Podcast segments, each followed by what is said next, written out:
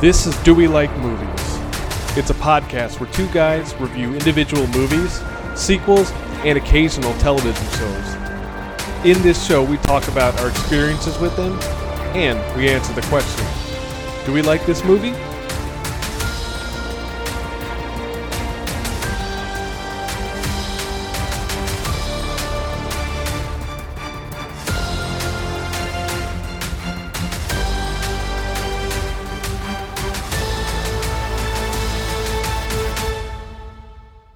Welcome to Do We Like Movies? I'm your host, Angel. And I am your climactic final entry of a trilogy host, Avi.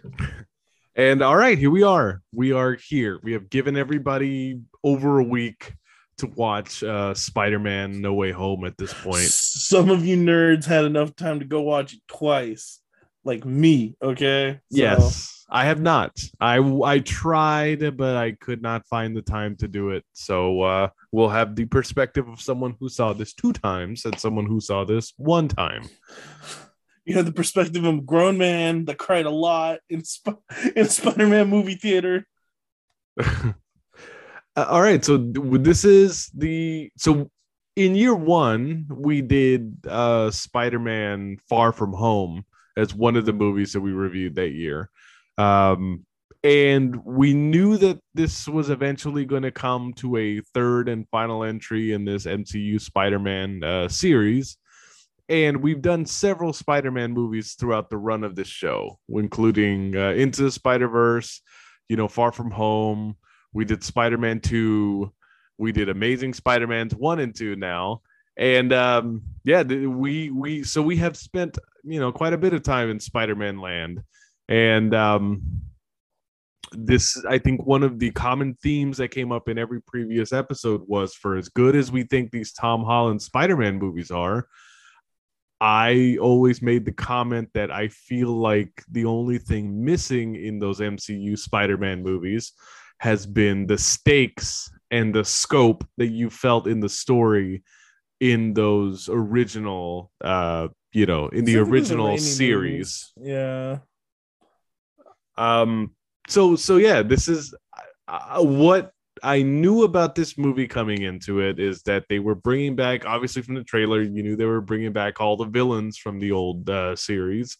You know, so Jamie Foxx's Electro, Green Goblin, Willem Dafoe, Alf- Alfred Molina as uh, Doc Ock. So we knew these guys were coming back, and even though let's so we're gonna get into spoiler talk right away uh, guys, this is a spoiler filled review. You will not get any unspoilered reviews here. So unless you've many... seen this movie, which I'm sure you have by now because the box office on this is absolutely massive.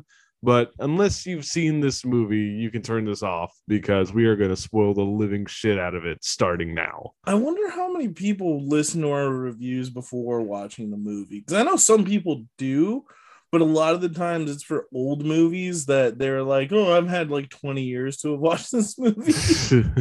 I, I would never recommend listening to a podcast before watching a movie, but hey, if, if, if listeners do it, I mean, yeah, I'm sure there are some people that consume do, it how you want to consume. Yeah, thank you, for, thank you for consuming. That's what we have to say to that. Um, okay so th- that was what i knew about this movie but obviously the worst kept secret that exists in the world is that we all knew that all the spider-mans were coming back. We just mm-hmm. knew it. Mm-hmm. all of us knew that they were all coming back even they had showed them in the trailer even though they kept asking andrew garfield about it and he kept like being really coy about the fact that he wasn't in it. Hey um, andrew are you gonna be in no way home? I don't know. And then he just like runs away.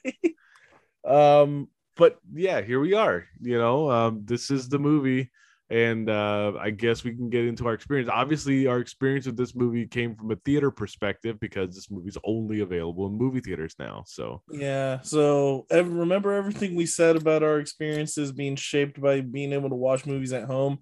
None of that shit. Disney said, "Fuck you, you little cattle. Go back go back to the movie theaters and watch this like the good consume rats you are." And so we did. We did go to the movie theaters. Consume rats. I mean, that's what I did. I did it twice. I contributed the most out of this podcast to that like monster box office like number. Well, I watched this movie like the week after I came back from Disneyland, so I have Oh given! I have given all my money to the mouse this Yep. month. Fucking Mauschwitz beat us both. Uh, but my experience with this movie was literally everything I wanted my Endgame experience to be because I remember seeing all the fucking theater reactions to big moments and like people losing their shit. And I was like, I I didn't get that. I think I told you I saw Endgame like in the middle of the afternoon, right after work. And I think I was just like, let me bang this out because yeah, I wanted to watch Endgame, but mostly to get the episode out so that we can like review it, talk about it, and then you know get get the episode ready. So Mm, I was just like, I was kind of let down for that because I was like, damn, I'm in like a room full of like middle aged to older people that no one really gives a shit about this content the way I do. But I think Spider Man is completely a completely different beast. And the reason for that is because a lot of people grew up on Tobey Maguire or they grew up on Andrew Garfield or even not only that, just the cartoons, whether you're talking about the 90s cartoons um or you're talking about the the the tie-in cartoon with MTV the MTV series that you alluded to last week or you talk about spectacular spider-man which was like the disney xd re, uh, reboot that like my nephew was old enough to have watched in um you know i think it was like the middle late 2000s or even now where there's like spider-man his amazing friends which now your daughter herself is old enough to watch. It's one of those characters that gets like a fresh reboot every couple of years and it's always loved because spider-man for some reason just like taps into something about that everyone loves. I have yet to meet someone that hates spider-man as a character so it was awesome being able to go back to a movie theater of course people you know vaccinated of course people masked up but being able to see people excited, being able to see people get like juiced and you know, ooh and awe at the moments that were meant to kind of get that reaction out of you. And it was just awesome. Like, you know, it, it was a really that first time I went to go watch it was a really cool experience. And that was like my fanboy moment, being able to like yell at the screen, like, oh shit, it's Tobey Maguire. Oh shit, it's Andrew Garfield, you know. but um that that second watching was definitely me trying to pick up on more more of the um what's it called uh i guess more of the easter eggs trying to pick up a little bit more on the nuances and the scenes and that's where i really started kind of appreciating the acting in this movie too which i'm going to go into a little bit more when we start talking about like more more of the scenes in depth you know Mhm. but um yeah what was your experience like So my experience with this movie was I was very excited to see it because I saw that all the characters from the Raimi universe that I really liked were coming back. Um, I figured very late in like right before I watched this movie. I think it was like the week before I watched this movie that I was pretty certain we were going to get Andrew Garfield in this movie as well. And uh, you know, the the hype was there, but I think because we did these movies leading up to it, uh, because you know I had been rewatching some of the old Spider-Man stuff leading into this. It, it really did kind of get me excited and in the right frame of mind for this. I figured that it for as disinterested or just not as excited as I am for like Avengers movies. I always thought that this was going to be good because it was going to be Spider-Man. And um, even though we've seen some not great Spider-Man movies, I just had a feeling that this was going to be something good. And um, obviously, you know, we ended up being correct about that. So um, I don't know. Whenever you're ready, uh, we can just start getting into, uh, you know, the movie itself. like I guess there one last thing I wanted to point out. Like it's really wild. I think I don't know if I ever told you this. Spider-Man one, Sam Raimi Spider-Man was like the first movie, first superhero movie I went and saw um in movie theater like opening day. Like I remember Spider-Man 1, that Sam Raimi movie being such a big deal. And to the point where like Fandango had just like was barely a thing for about 6 or 7 months like my dad fucking oh, unsurprisingly didn't get his identity stolen by buying tickets for me and him on Fandango. But it is wild to believe that I was like 10 years old and we went to go watch the first time that um that uh that Spider-Man was on the big screen.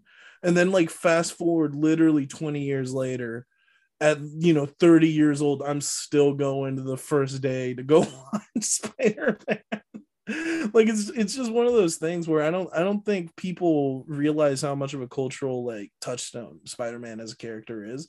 And I do and I did want to mention one thing that Andrew Garfield did say which I really found interesting like where he gave that quote talking about why he loves his role as Spider-Man it's because so many people can see themselves in the role as, as that character because everyone at some point in their life do, does kind of feel like that underdog, that guy that's been beat by life, but you keep trying to get back up.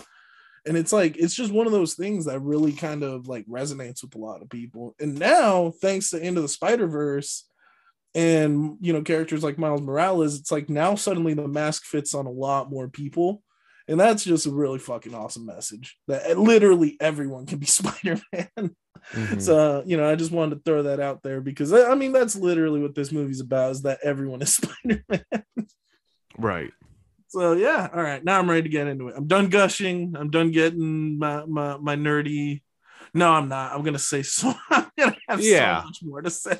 so first of all, I think it's important for us to note that this movie really there was several different movies uh, versions of this movie that were ready to be created because uh, right after uh, Far From Home came out, there was the word that Sony and Disney were not going to collaborate anymore on any further Spider-Man movies, and that if Tom Holland came back, it was most likely going to be Tom Holland and Jon Watts doing stuff for Sony, and they would no longer be using the characters from the Marvel Cinematic Universe. Which, me, if you know anything about me, you know that I think that Spider-Man as an MCU side character is not really something I'm that interested in. So I didn't really mind him going to Sony, but apparently nerds on the internet were so angry about it. And, uh, you know, I guess Tom Holland felt strongly enough about it as himself that he basically brought uh, Disney and Sony back to the table to work this out. And uh, apparently, two different versions of this movie. One was the version we ended up getting this week, and there was also going to be this. Uh, I, I don't know what the I don't re- recall what the comic story is, but apparently it was going to be a comic uh, storyline, and uh, Kraven the Hunter was going to be like the main villain in that, and uh, I think there's even like a cameo appearance from him. Well, not a cameo, but like kind of like a reference to him in that scene where all the villains are coming from different universes Mm-hmm. um and yeah it, it just it was one of those things where you know like i was like okay well is it going to be this is it going to be part of the venom movies is it going to be you know like what is going to happen with this third spider-man movie? And it really didn't have an obvious direction of where to go. They ended the last one on a shocker meaning like everyone knew who peter parker was now but Mhm. they didn't really give an inkling to where the story itself was going to go. And um yeah when when i talk about this movie now i think one of the movies that i thought about a lot because obviously again i'm a batman fan i read batman comics so a lot of my reference comes from stuff i've read or seen. And i think this movie is the movie that it, it, it drew parallels to for me was chris nolan's third dark knight movie right? The Dark Knight Rises, only in that you know the the the one thing that these two movies do that is exactly the same is they're wrapping up a story and they're you know basically putting a close to a trilogy. And um when you're doing that, I feel like there's like a different like set it feels almost like the season finale of a series, right? Or this or a series finale in lots of ways.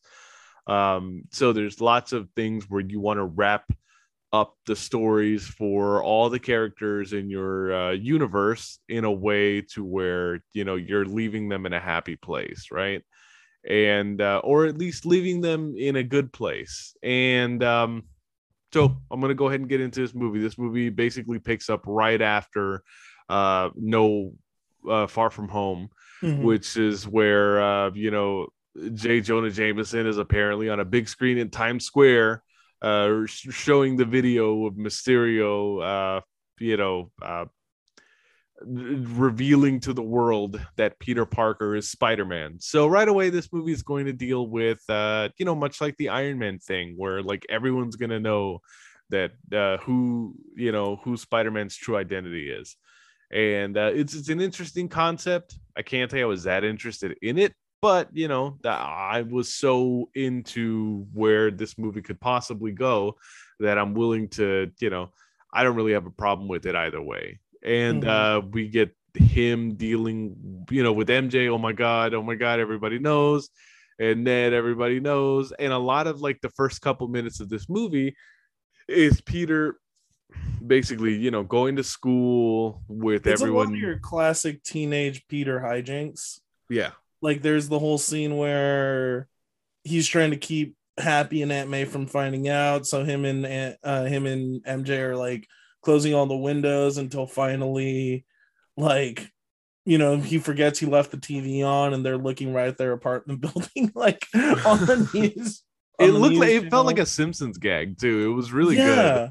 It was, it was really, really well done. I really liked it, and I thought it was very goofy and lighthearted, and it's very reminiscent of what we've come to expect from the the home series. And then I'm know, gonna that... give this movie a lot of credit because I think that this movie marks a transition period.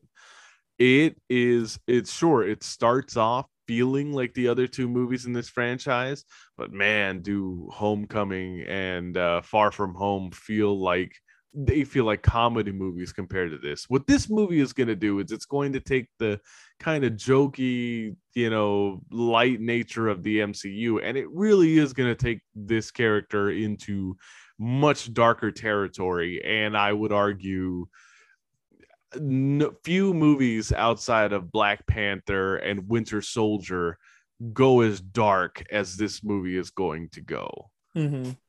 And I right away I love where this is going because instantly I you know I talked about it earlier this year how in a negative way I thought that Eternals felt like no other Marvel movie that I had ever seen before.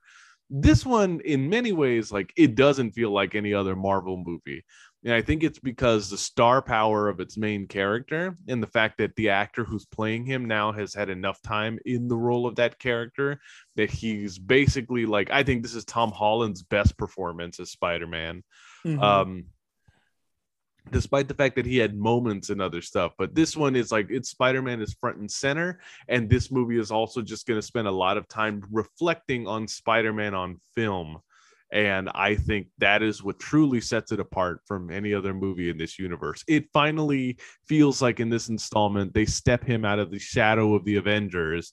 And we are practically reminded at many turns that Spider Man is more important than, like, you know, in terms of like the Marvel characters hierarchy, he is bigger than the Avengers and mm-hmm. uh and i'm glad that we're finally getting the stakes that i felt like were missing from every other movie that he's been in so far. Gotcha. So the only way for a movie to have stakes is that if the entire multiverse falls apart. Well th- no, the other thing is i'm just other, fucking with you. No i mean the other thing is the multiverse is something that okay like i we're gonna see it it's going to become popular in both universes because we're going to see it with Flash coming next year or the year after. Mm-hmm. With now that we know Michael Keaton is coming back as Batman as well, so we are going to see this. We are going to see the DC attempt to do something like this as well. Uh, and of course, they have to do it with Batman because outside of I, Batman and Spider Man, to me, like they feel like they are the two characters that have withstood like the test of time even more than Superman like you know nobody's a superman fan. Oh, nobody is. What nobody is. I unnecessary like bodying of all superman fan. No like i, I can know, tell you at least three i know one people will call me angry once they listen to this episode. Look look i know people like superman. Very few people will call him their favorite superhero and I know that in the hierarchy of superheroes across every universe, Spider Man and Batman are both they're both so big that they're interchangeable at different moments. Fucking shots fired, guy. All right, but I'm just telling you. And uh, okay, so beyond the fact that now we're getting the stakes, and I do feel like Spider Man has, you know, reinserted himself as, you know, one or one A as the most important hero in comic book film. Well, this Um, is a really interesting time time wise for the MCU because I don't know if you're watching Hawkeye at all, but um, you know, you're watching Hawkeye and a lot of it focuses on on Clint um taking on this new uh protege uh kate bishop and kind of like dealing with the fallout of endgame and dealing with the fallout his experience with the avengers. And then like you see that right? And it's gotten to the point where it's like you know at this point the avengers have es- essentially dissolved you know? Like all the heroes that we would have seen have kind of like gone their separate ways. Like Yeah. you know black widow's dead. Captain america is retired. Iron man's dead um thor is out in space with the guardians i mean we, we don't even know if bruce is really on world uh but you have but you know you're left to assume that he's kind of still involved with shield and like the protecting of the universe with him and uh him working with um Captain Marvel. yeah Because captain Shang- marvel and Shang-Chi, wong Shang-Chi confirms that. Yeah. And then but then you have clint who if at least if you're watching the series it feels like he's like on the on that um kind of deciding whether he's going to retire or not. So it's like even of the original avengers you know everyone's either retired or gone like you know or, or the same thing. We don't know what happened to um ant-man afterward. We don't know. We're left to assume that black panther went back to wakanda and the in the wake of and you know just dealing with like the the fallout from the blip like Mhm. pretty much like any any superhero community or connectedness that came from those last couple crossover films is pretty much undone because Mhm. everyone's trying to like reel and get back to you know trying to trying to repair their own lives so this is like the first movie where peter legitimately has to kind of stand on his own two feet and tries to like buckle down and it's like the only support at least at the beginning of this film are still his aunt and happy right. um but he still is. So in the beginning of this movie, he's still tethered to those things that make this universe what it is. Yeah, because like we see that Happy is still very much coming up to bat for him. Like in the wake of um the Quentin Beck essentially uh Mysterio um like outing his identity. Um, there's also an investigation done by Damage Control, which we saw back in um, Homecoming, which is this government agency that kind of was in charge of alien tech, but now they kind of they're in charge of any superhero tech, is what it kind of seems like. Mm-hmm. Um, so they're doing an investigation on the drones that uh, Quentin Beck used in London. You know, he turned them on the people there, and essentially now that Peter has been left, um, has you know he was left to kind of be the scapegoat. You know, we get the scene where uh, the Department of Damage Control like brings in Ned, MJ, uh, Aunt May, and Happy uh, to like interrogate everyone and you know of course it's always it's still done humorous like it's not really done in a way where where there's any real consequences to our main characters No, I, I do love I do love that they, you know, Marisa Tomei, who plays Aunt May in this, is very much an activist in real life. So Mhm. I do like the like bringing in of that to her character, where she's basically telling Peter not to tell anything to to these government agents. And, yeah you her know, and mj shout at the same rights. time yeah, reminding reminding them of their right to remain silent, or you know, or, or to refuse to answer any questions that they don't want to. Um, yeah you got ned openly admitting to like helping spider-man commit crimes which is really great like the entire scene is played up for for laughs but then in comes one of the first of many surprise cameos in this film is we get introduced to charlie cox matt murdock playing or playing matt murdock who uh, some listeners might remember as daredevil yes, uh, from the netflix daredevil series. Now I understand that Vincent D'Onofrio's Kingpin is referenced, if not fully appears, but he is at least referenced in the Hawkeye series, which I'm now watching, by the way. I I haven't know- finished it. I have one more episode to go, but from what the internet has told me, yes. Yes. So so I understand that that that and I and I've heard also I've read online that that now those Netflix specifically Daredevil at least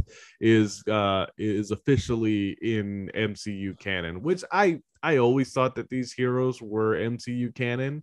Like I they make references to to the attack on New York in season 1 of Daredevil, so the Well, fact it- that the fact that there was ever doubt about the fact whether these like characters exist in the same universe or not i, I didn't understand that.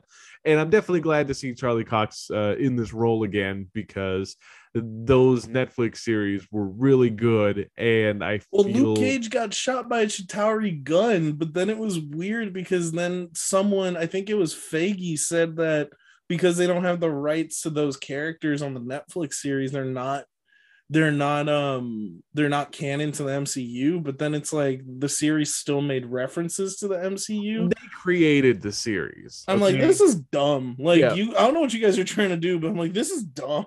just keep your mouth shut about it. It's like, or maybe it's just because enough people have complained about why is Jessica Jones or uh, you know, or Luke Cage on Disney Plus yet or whatever, right?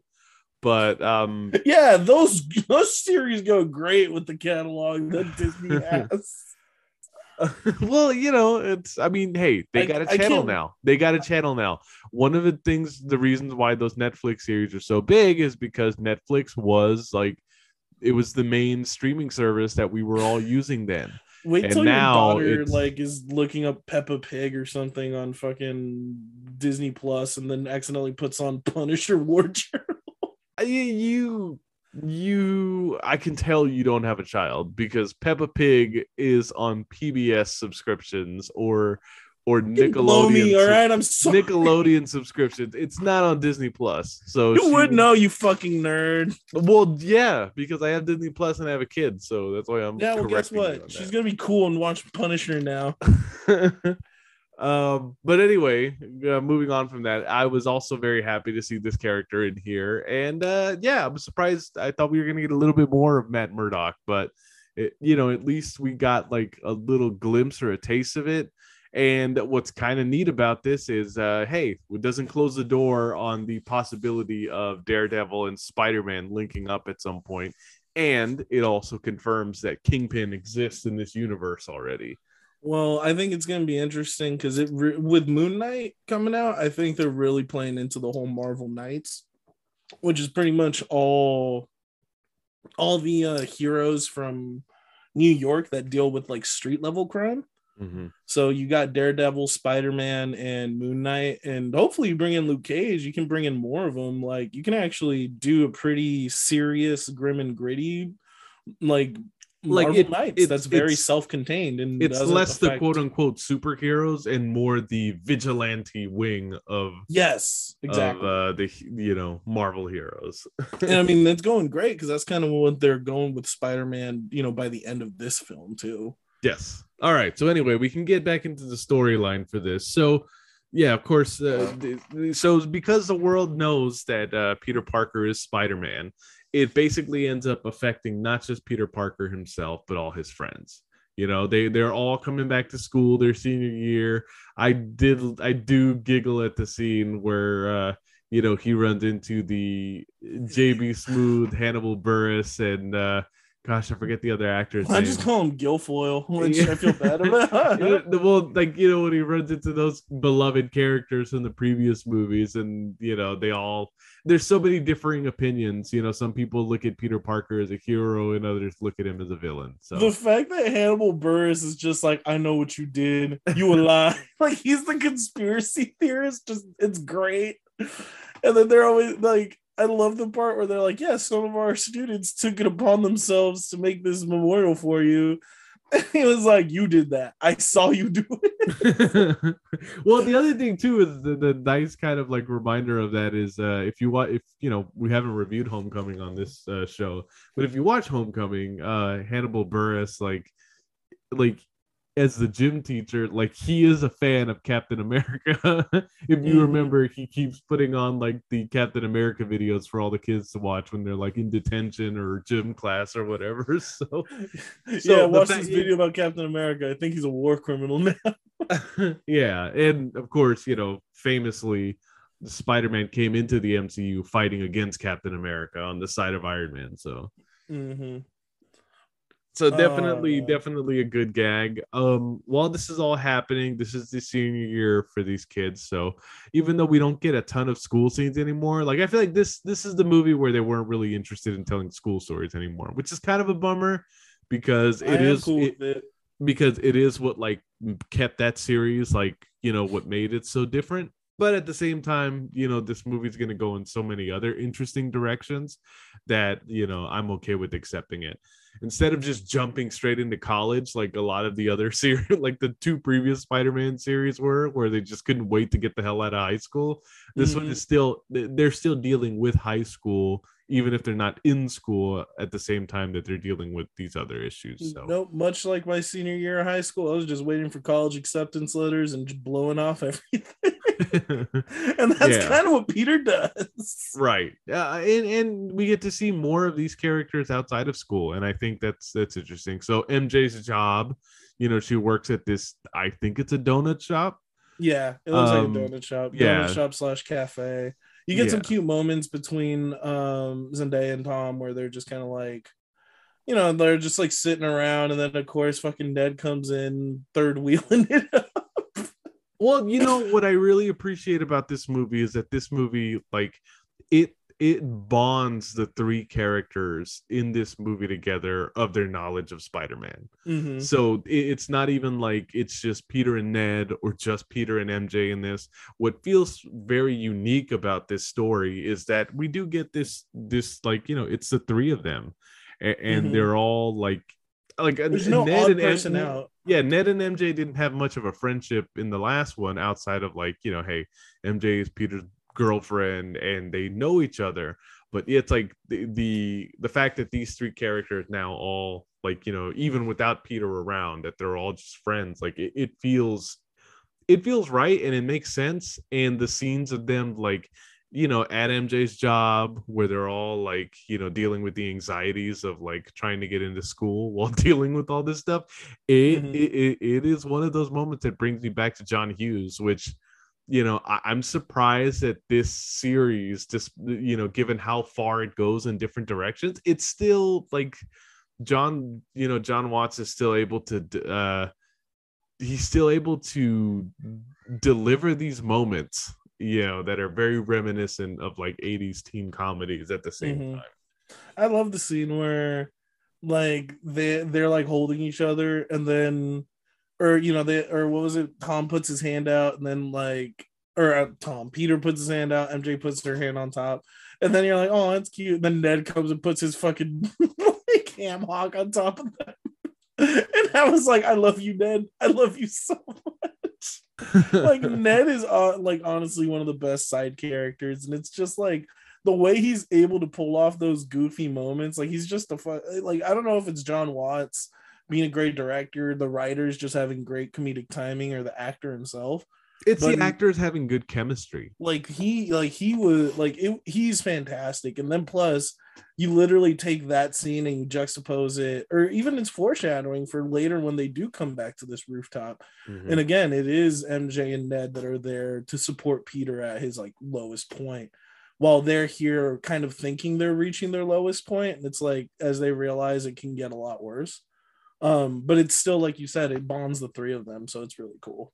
right But like you were saying, um, as they are learning to navigate this world with people knowing who Peter is, um, you know, and they're waiting for these college acceptance letters, all of them failing to get into their backup schools, uh, and finally expecting a um some a letter from MIT. All three of them get get it. They end up going down to uh the cafe that MJ works at when they open it. Unfortunately, MIT has rejected the three of them, all due to the fact that Peter is Spider-Man. Right. So- This, this movie, this movie is gonna spend a lot of time outlining to you the importance, like why it is so important for superheroes to maintain secret identities um, in this way. So, because of what's happening with Ned and MJ and Peter and, and them not getting into their schools, Peter blames himself a lot for this. And, uh, you know, even though everyone else around him talks about how okay they are with it, uh, he still feels the need to, you know, to, to, to fix things for everyone else and uh, it, it's it's it's a character trait that I didn't get in the other movies. I don't know if it's there, and I just didn't see it. But I'm glad that in this movie that they make a big point of it is that you know a lot of what Peter does, and it's it's because of the way he was raised and taught by May is you know when other people around need help and and have problems that need to be fixed that that is what peter needs to do is to try to help you know fix problems for someone else mm-hmm. or for for those around him so he decides to try to you know corner a uh, administrator from MIT to have them reconsider Ned and MJ's applications to the school. Um, but before he does that, he thinks it's a great idea to go straight to Doctor Strange. Yeah, and asks him for uh, help to use magic. Um, and then we get to see the Sanctum Sanctorum. We find out that Wong and uh, Stephen's uh, absence due to the blip has now become the new Sorcerer Supreme. Hence, why he was the one that went and talked to Shang Chi at the end of Shang Chi. Uh, but now Stephen's been kind of relegated to being Wong's sidekick, which I think is fucking hilarious. but um, at least until Peter, or at least until um, there can be something done where where where Stephen gets the title back. But at this point, um, you know, they bond over they bond over the fact that they both fought Thanos and they kind of brought back uh half of creation. And then they end up ta- and and this is where peter asks him for the favor of um you know using magic to go back in time and undo what quentin beck did. Um and this you know this movie confirms hard confirms that the infinity stones are done in this universe uh that there's no way to use them. However uh stephen does come up with using it for like kind of a forgetting spell where he tries to make everyone in the world that knows who peter is uh, or knows that peter is spider-man forget about it. And as stephen begins to cast the ritual uh peter ends up change or making him change the the spell about five or six times because he wants happy uh ned mj aunt may all to remember who he is. Oh and like stephen and like the superhero community he wants them to know who he is but um essentially while he's changed while he's making him change it mid cast uh, Stephen ends up losing con- like uh, control of the spell and has to force it back in when we see it kind of like rip apart and kind of create like this weird nexus of purple energy that the two of them are in this weird pocket dimension. Uh, Stephen brings it back and closes it into a box, or he, he kind of puts in like this weird glass, like tetrahedron thing. And uh, he tells Peter that he has to like now contain the spell since he decided to change uh, everything and almost undo all of reality. and then he says, you know, well, I'm sorry that you tried to go to MIT and that they, and, you know, if they rejected you and your friends, and then even after you appealed, they said, no, there's nothing else we can do. To which Peter responds, wait, I could have just called them?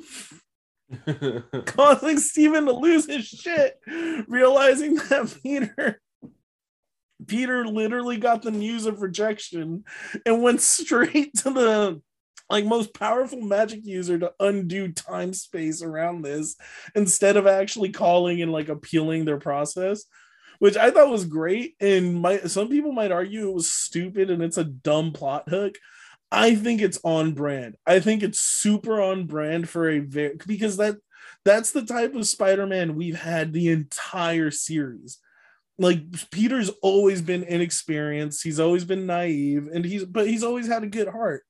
And that, like, what better shows that than this situation where he's inexperienced, doesn't know how the world works, but he wants to help his friends. Like he keeps saying, it doesn't matter about me going to school, but they should go back. You know they should have a chance. This scene might even point out the fact that maybe Spider-Man has ADHD It because could be. because this like all or nothing let me find the most complicated solution to a simple problem is one of these things that i do very commonly in my life as someone who lives with adhd so i definitely appreciated the fact that yes it's like we're gonna make this guy mortal and we're gonna make him this is the most relatable that this guy has ever been and uh yeah it just it, it it just continually impresses me how uh you know even though yes people could complain about the fact that you know he he runs to to make this the solution to his problem but it works for the sake of this movie. Like they just work together at the end of avengers so obviously he knows who doctor strange is. It's completely on brand. Like it's not something that I would think is like I don't think it, it, it's dumb or out of the realm of possibilities for this character to go and do that because everything about this character tells me he always jumps jumps into the deep end and kind of figures it out as he goes along. As someone who does that all the time in his personal life, I relate. so I thought it was great. Um, so he takes it on himself. Uh, he puts on the Iron Spider suit and goes swinging across to try to meet up with the Chancellor of Admissions. Uh, only after agreeing to tell people that Flash is his best friend. and as he gets to the uh, this traffic jam, uh, he talks to the lady and he ta- and he tells her about how um, MJ and Ned are the smartest people that he's ever met, and that he doesn't want MIT to be stupid like him uh, and pass up on this chance. Uh, a nice little, you know, funny reprieve right before it gets super serious. Um, at this point is where Peter's uh, spider sense gets triggered, and he feels uh, or he sees people start running away from like these crushing sounds, and suddenly we see you know, giant, very familiar metal tentacles start crushing cars and throwing them around. And we get reintroduced to a young, you know, di- like digitally de aged, but still badass Alfred Molina playing Dr. Octopus. And I was like, yes this was one of the moments where my movie theater like very audibly like gasped even though everyone knew it was coming it was still cool hearing people get juiced about it yeah this was a heavy we're gonna cheer for everything kind of movie and crowd and this you know this kicks off into a fight. Obviously dr octopus remembers uh spider-man's uh costume immediately says peter like you know calls him out. And which starts this bridge fight very intense bridge fight where peter is trying to like keep the uh keep the chancellor from falling over the edge of the overpass. Mm-hmm. um and you get to see a lot of like you get to see the um you get to see peter pull out a lot of stops with the iron spider suit. Uh he gets to pull out the uh spider legs and is able to kind of fight off doc ock's tentacles. Uh he manages to save um he manages to save uh the chancellor before her car like falls over. And but this gives Doc Ock like the chance to kind of overwhelm Peter. He ends up wrapping it up, almost stabbing him, and we get to see the cool moment where, um, where like Doc Ock rips off a part of the nano suit, and then it starts getting taken over by the nanobots. And then it's like right as he's about to stab Peter, you see the masks shift down, protecting Peter's chest so he doesn't get stabbed. And then suddenly the the the nano suit overrides um, Doc Ock's arms, and now Peter's in control. And I was like, this is awesome. Like you are you are combining different technologies from all these different places. Like it's awesome. Like I'm the the entire scene. I love the bridge fight scene. I thought it was great. And it, and uh, Peter goes back up. He talks to the chancellor, who agrees to uh, to reconsider the admission after she had a first hand experience seeing Peter be a hero and that she's going to talk about him and his friends. And as she escapes, and before Peter can learn more about Doc Ock, they immediately get attacked by um, by another very well known presence. We get Willem Dafoe coming back as the Green Goblin, coming Yes. on the glider, full suit like obviously CGI. I mean, even when in the in the Raimi movies when he was on the glider, he was CGI, but still so much better CGI now. Yeah, absolutely. and we get to see him drop some pumpkin bombs, destroying, uh, essentially destroying the um, the bridge. And Peter and Doc Ock are narrowly able to make an escape. And uh, Doc Ock, we see that Otto Octavius actually recognizes, um, actually uh, recognizes Norman Osborn. Um, and they narrowly escape because uh, Doctor Strange is actually able to pull them back into the Sanctum Sanctorum uh, where it's revealed that Stephen fought uh, Curt Connors, the lizard from Amazing Spider Man 1, and has found out that, and essentially lore dumps what's going on in this movie is that essentially a bunch of people who knew who Spider Man is um, were brought to the Marvel MCU because uh, Peter ended up changing the spell, which started reaching into the multiverse, not just into their world. So, in order for them to seal the breaks and keep like the you know like maintain the integrity of the multiverse, they now have to like send everyone back. So they need to find anyone that is not from, um, or at least uh, Doctor Strange has to uh, complete the spell and they have to like recover everyone before they can do any damage and kill anybody and uh, so that they can all send them back to their home universes. Now here's the difference between a good movie and a great movie. A good movie posits a simple premise that says what you need to do now is capture all of these villains from other universes and once they've all been captured we can send them home where they belong a great movie tells you that this is what we need to do and at the same time gives spider-man enough agency enough of his own it, it, that, that basically sets him up as enough of a full character that because he understands he's not the same Peter Parker that these people knew from another world, he doesn't have the same prejudices or the same just negative feelings about them. Mm-hmm. What it, it, and this is the part of the movie where I'm reminded for the first time, and I hadn't even thought about it, is that all the characters that we're seeing now died at the hands of Spider-Man somehow. And, and that is sorry, an interesting idea because mm-hmm. I did not think about that. Even when the trailers were coming out, even when I was firing this up, even the fact that we have watched the Amazing Spider-Man one and two, I've forgotten this. I don't remember Curt Connors dying. He died. I'm pretty sure he did. Well, I mean, he's in the movie and they said he died, so I don't think they would o- have a massive oversight like that. But then I thought I didn't know Flint Marko died. I thought Sandman. Uh, I don't know. I don't. I haven't seen that.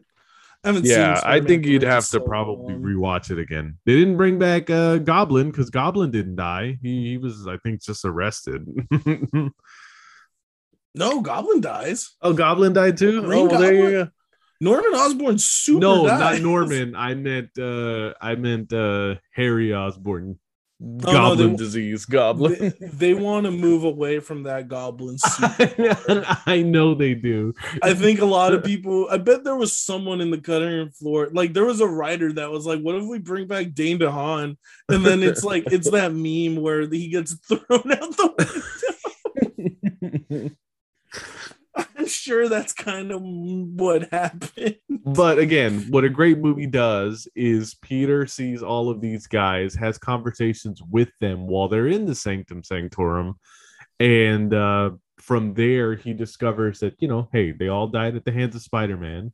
He picks that up and he notices that all of them while they're trapped hey they're they're just trying to figure out a way to get home they don't want to be here any more than he wants them here mm-hmm. and uh the idea i think and really you get it because of what happened in endgame as well is peter just looks at this as an opportunity to basically in a very Disney way, um, solve all of these guys' problems mm-hmm. and then send them home in a way that they're no longer just evil supervillains.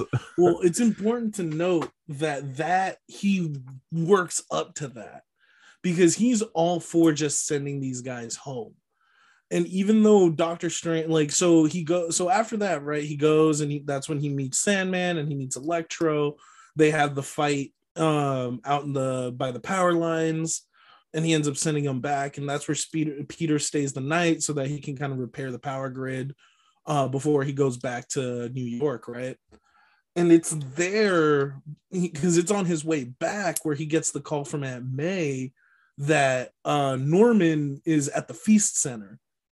And that's where he like panics and he goes and, and he tries to tries to um you know tries to see he thinks he's going in to save aunt may but this is where we see um an old you know well an older Willem Dafoe, but I mean, he's still, I mean, the guy still looks the same. and it's like you see, but you see Norman Osborn very broken and you see him very defeated. You see him like almost like like you pity him like he seems lost and scared you know he talks about how there's someone else living at his home there's um oscorp doesn't exist and he mm-hmm. Can't doesn't even see his son. And it's like for the first time and this is what what what uh what i'll tell you know like i agree with you because you do see norman osborn through these fresh eyes. And you're just like this is just a poor old guy that has nothing. And he's just broken. And you're just like he doesn't remember anything. He talks about how he makes bad decisions and that there's someone else that takes control. And when they do he he's not he doesn't have any recollection and he's afraid of what he does when he's not in control like this is this is like norman at his most vulnerable and you just can't help for, but feel for him and that's the thing. Peter is still on board with sending this guy home, even though he has reservations. But this is the moment where he talks to Aunt May, and Aunt May doesn't give him the line of a you know power and responsibility yet.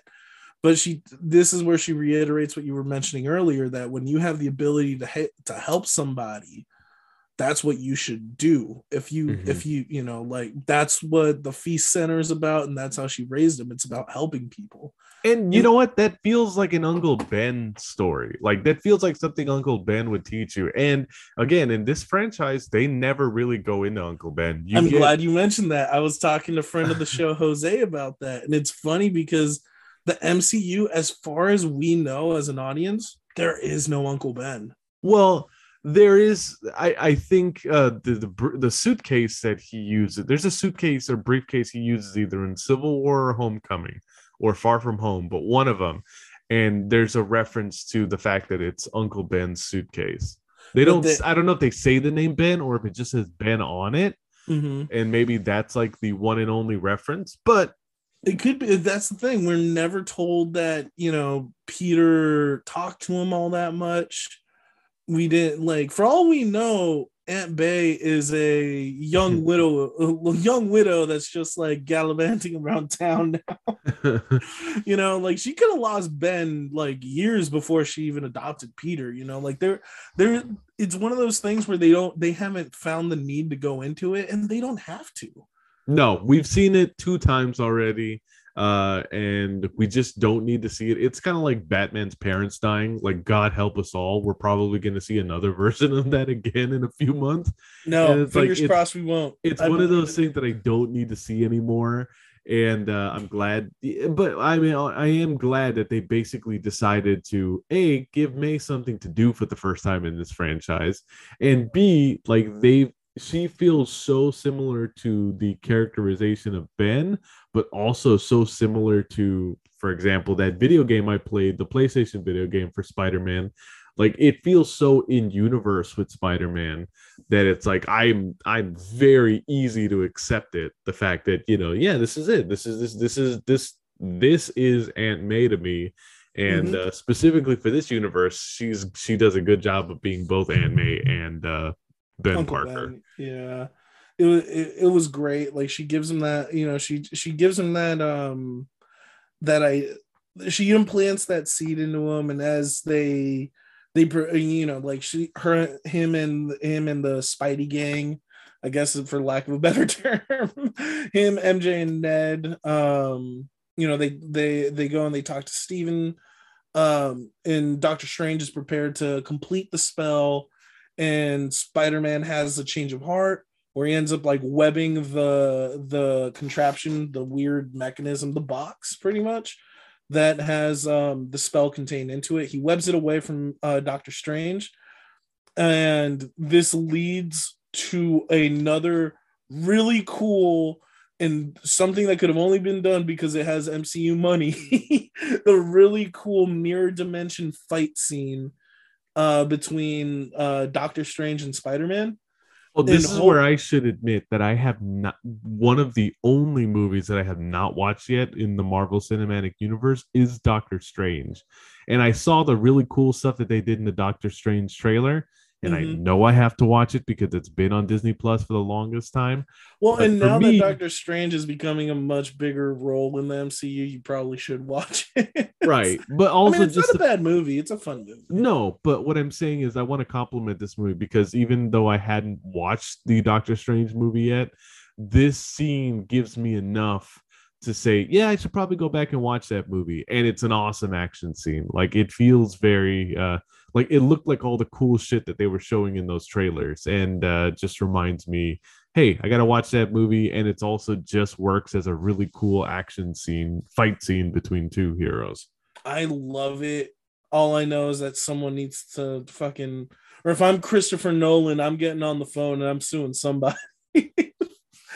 Because that is straight the inception fight scene or not the inception fight scene which don't get me wrong, I do like the hallway fight scene with JGL, but like just the visuals of fucking the way New York folds in on itself, and then Spider-Man swinging through like this building as it opens up, and then Stephen closing the building and flying through, and then like they're riding this train as it goes through the air and shit.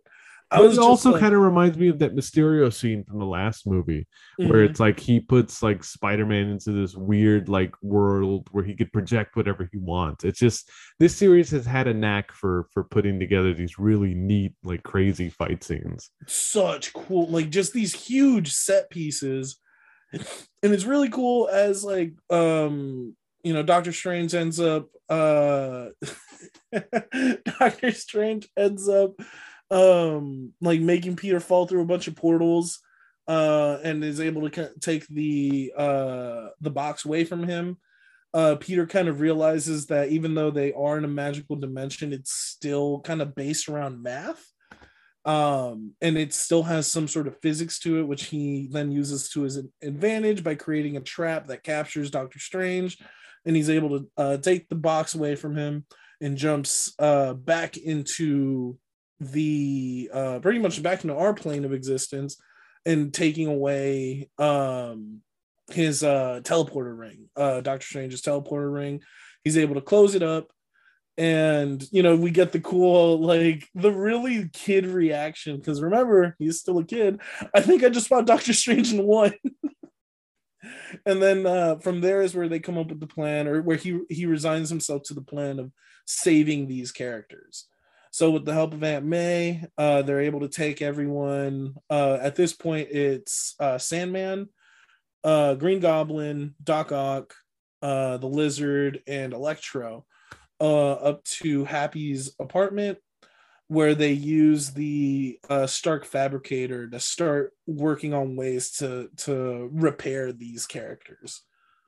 Um, so the first one they start off with is Doc Ock, where they fix the inhibitor chip that was originally, for those that might not remember, in Spider-Man 2, uh, the whole reason Doc Ock turns evil is because of the chip that was controlling the AI of his arms, ends up burning out, so the arms took control of him, which then proves a theory I've always had is that machines are inherently evil and thanks to people like Angel, we're the the IT squads are the only ones keeping us from a Judgment Day style insurrection of the machines.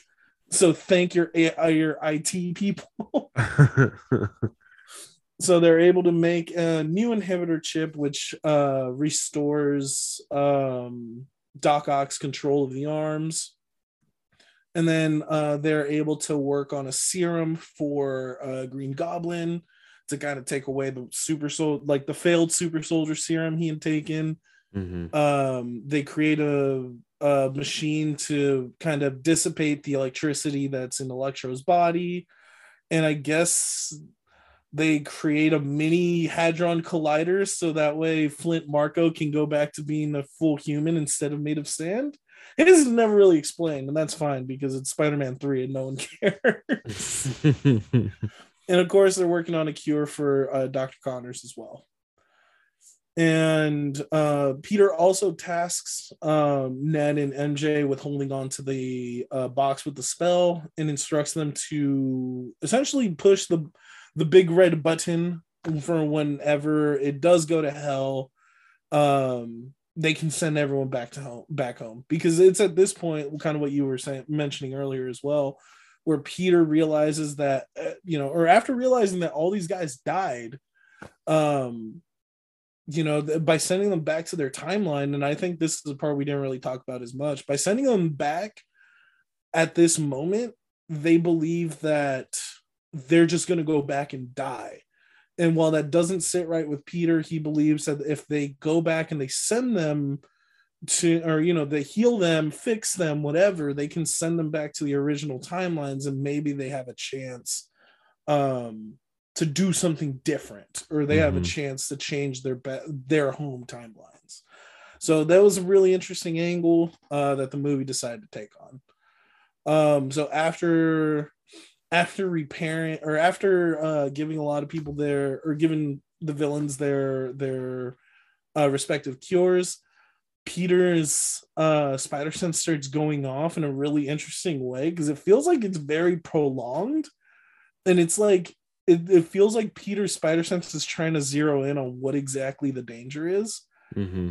And mind you, this entire time we have really interesting back and forths where Norman is just in awe of Peter Parker. They kind of develop this fat, kind of like an admiration for each other as scientists. Mm-hmm and then suddenly like they even they even do the you know i'm somewhat of a scientist myself gag from the meme in this movie which i thought was perfect.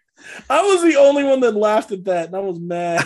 I laughed too and i was the only one that laughed so i guess uh you know whatever. Yeah we're meme lords though that's why. But yeah so it's like as peter finally zeroes in he figure you know he, it's like he figures out that like something is wrong with Norman. He ends up webbing Norman's hand.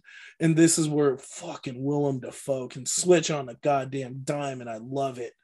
He goes from this like doting old man to suddenly the most evil bastard in the room. He this is the movie where Willem Dafoe reaches not only is he a the best uh, villain an MCU movie has ever seen, being the best villain a Spider-Man movie has ever seen. I think he's reaching Joker levels of good in this movie. Um, he is yes, I agree 100%. he literally showed up in one movie to another universe and became the best villain. Fuck off. Anyone that thinks Thanos is better can eat my ass.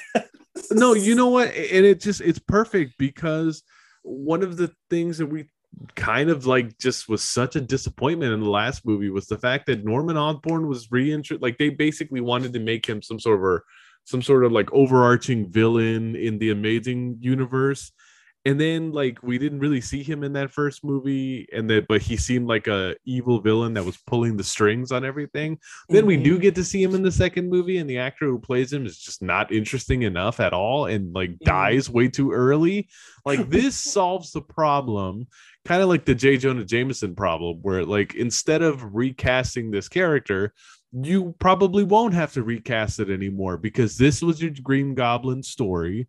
And um, now you basically brought you know the best guy who you could have had for the job and brought him in back in to do it for this mcu version my my i remember my joke for this because we found out and i don't know how how public knowledge this is yet but you know like we were talking about in the group chat like that willem dafoe apparently did a lot of his own stunts for this fight scene and at 66 years old, this man can like more power to him.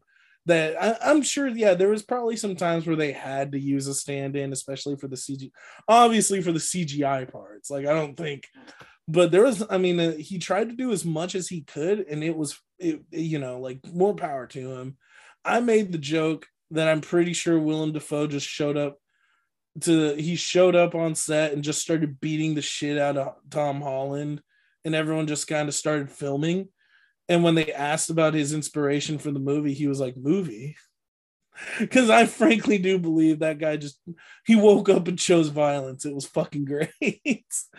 but that that's exactly what happens. Is that like you know he the we get this like brutal, intense fight scene where Green Goblin makes at least Tom Holland Peter bleed like way worse than I think any other villain has ever heard of. Like we we get to see him like he throws him effortless, effortlessly through like doors and windows and fucking walls and like even through floors like ends up spine busting him down like multiple like floors and it's like as peter tries his best and tries to fight off green goblin um even where he's like elbowing the shit out of Norman Osborn's face, Norman just laughs and laughs as he continues to like destroy this poor kid. And it's like the entire time you're like, oh my God, this kid just doesn't know. He's just out of his element. And of course, like at, the, at this point, as the rest of the the rest of the villains uh, escape, um, Doc Ock ends up getting electrocuted and like blasted out a window by Electro. Electro, Sandman, and Electro and Sandman and Lizard make their escape, while uh, Goblin continues to fight Peter throughout this um, throughout this uh, this apartment complex. Uh, it's important to note that the monologue that uh, Goblin gives right before uh, this really intense fight scene, he's essentially blaming um, Aunt May for making mm-hmm. Peter weak.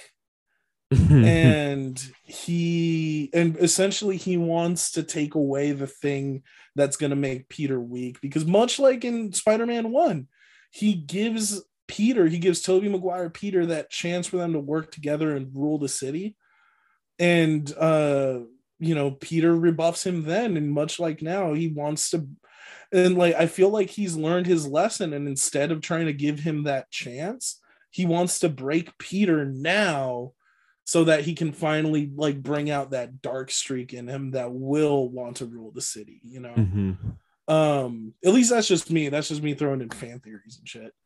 But it's like as the fight continues, May May tries to escape with the devices, and um, she ends up trying to say, you know, she ends up trying to save Peter as he's getting almost beaten to death by Green Goblin and choked and choked. And as Peter like shouts at her to leave, she ends up getting blasted by the glider. And uh, he and, and then uh, Green Goblin jumps on the glider and throws a pumpkin bomb, uh, which Peter narrowly is able to, you know, battle away, almost like killing him and Aunt May. Mm-hmm. Um, and as Green Goblin escapes, he ends up throwing more of the bombs, uh, destroying cop cars as he flies away. And you know, during the you know, here he he picks up Aunt May and he tells her, you know, I'm sorry, I should have just listened to Doctor Strange and sent these guys home. To which Aunt May kind of gets angry and responds, like, what? Because of what he's saying about my moral mission and how I make you weak and then um yeah and then like she she this is where she finally drops the great power and great responsibility line telling Peter that with his powers, you know, he has the ability to help people, so he has the responsibility to do so. With great power comes great responsibility. Got a large applause in my audience as well. It got the biggest groans from my audience. Really? I both times I saw it, people were like, "Oh my god."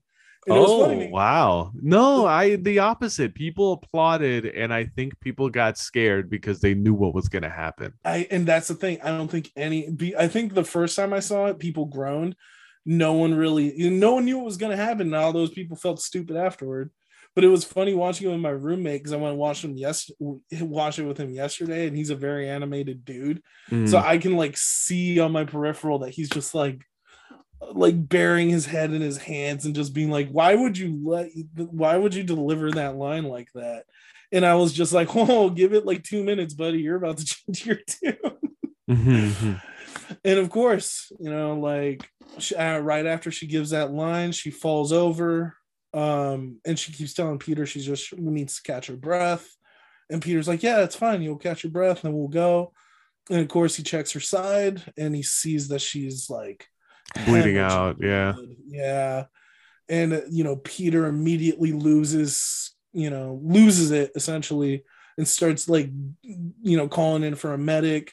But of course, damage control is there. Damage control is there to catch the bad guy, not save people. Mhm. Um, Happy pulls up right as uh, Aunt May dies in Peter's arms. You know, and Peter cries, like taking on resp- you know, just blaming himself completely. Happy ends up screaming for him to to run away, and it's like as he gets shot by the cops, uh, Peter finally, you know, has to leave Aunt May and ends up swinging away. Mhm. Um, and right, uh, right there, the entire tone of the film shifts, where this is no longer your your jaunty romp of a No. teenage movie. You know, it's it, it, it i had what i could only describe as a dark knight moment in this Mhm. like this is a scene where yeah you get that awesome like joker batman back and forth like in the interrogation scene in dark knight Mhm. and that stuff is fun and then the action scene is great of like you know uh gordon and batman trying to rescue harvey and rachel and then all of a sudden much like that movie here you get a major character death and it changes the tone of the film and i think it elevates the movie to a higher level as well i, I had a feeling that this was one of the things that could possibly happen uh, so i Mhm. wasn't i wasn't ridiculously surprised that it happened but just because I, I I expected it to happen, it didn't mean that it, it like reduced the impact of it at all. Mhm. And what this movie does fantastically in that is it it sets it this allows Peter to separate himself for a while and uh, kind of you know go through all the stages of grief that he's going to go through by himself. Meanwhile, the movie will cut to MJ and Ned again and Mhm. uh, we get this scene where you know Ned basically discovers that you know holding Doctor Strange's ring or one of those rings that he is now able to to kind of like create those portals that Doctor Strange does Mhm. and um, you know obviously because peter was supposed to call them and get back in touch with them um, and they haven't heard from him in a while what they want to do is they want to look for peter and uh, that's when ned actually ends up opening a portal and uh, when he does you're looking into an alley and because it's been you know because we haven't seen uh, spider-man since the death of may at that point you, there's a solid chance that you think that that they found Peter and Peter's just wandering some alley.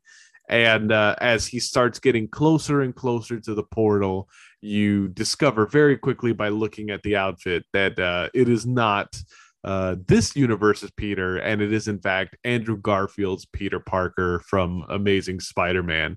And this obviously got you know huge uh, applause from the audience. Uh, I was very happy to see him because even though I knew it was going to happen, when it finally happened, I was like, cool. I was like, all right. I was like, so I know what this movie's going to be about now. Mhm. And um, I I think besides just what's going to happen in this scene, I think if nothing else, the the main thing that I got from this movie is I'm very glad that the movies we chose to watch leading into this was Amazing Spider-Man 1 and 2 because as I said during those reviews I hadn't watched those movies very much.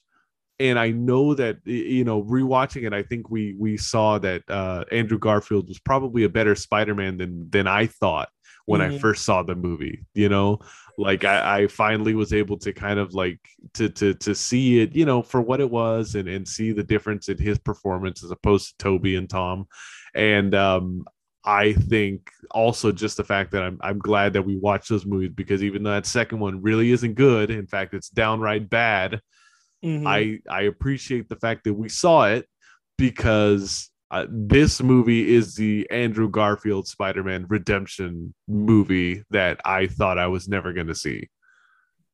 Yeah, hundred percent.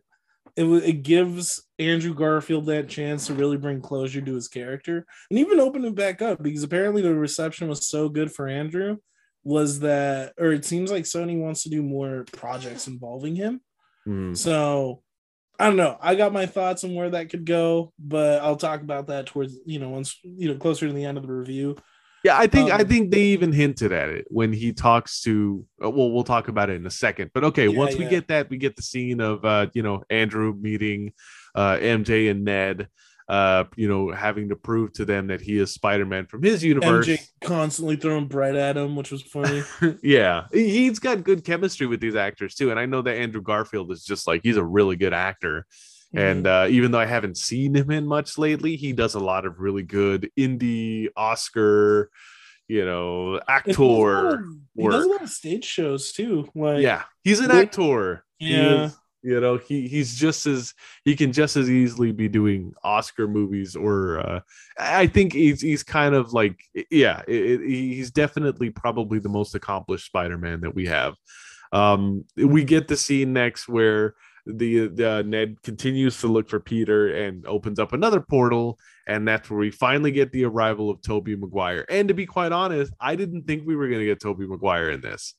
I thought it was just going to be Andrew Garfield, and even if it was just him, I was going to be 100% satisfied with it.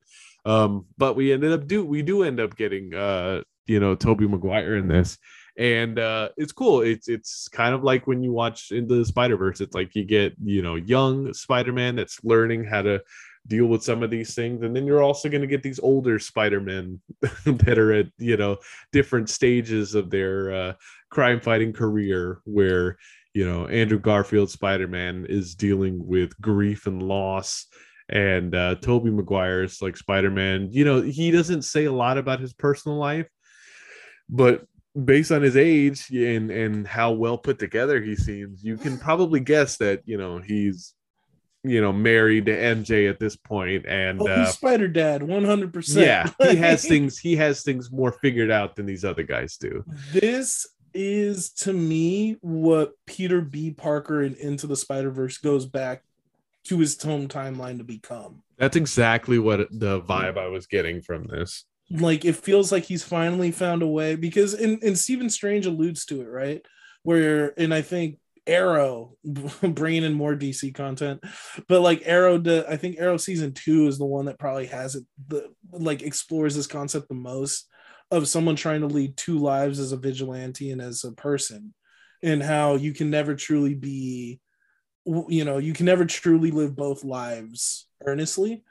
And it feels like Peter has found a way to this Peter, Tobey Maguire Peter, has found a way to be as earnest as he possibly can with those that he loves while still taking on the responsibility of being Spider-Man, you know? Mhm. It almost like it gives you hope that Tom is going to be able to capture this at some point later. And that Andrew totally can at some point too, you know? it gives you're- the impression for Andrew that you know when he says, "Hey, there might be something else out there for you," you know, with him like grieving over the loss of Gwen Stacy. It's like, hey, maybe you do get your opportunity later to get your Spider-Man MJ movie off. Mhm.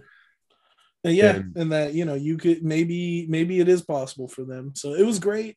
I love, and you know what's also really interesting about this scene when they introduced Tobey because you know they introduced Tobey as Peter and they introduced Andrew as Spider Man, like, and that's the that's the big thing that the fan base has always said, right? They've always said that Tobey was the better Peter, and they always said Andrew Garfield was the very was the better Spider Man. So it's like the way they introduce these characters in both of those respective roles, where like the fans love them even more. Like I thought there, there, there was something there. Like there has to be something.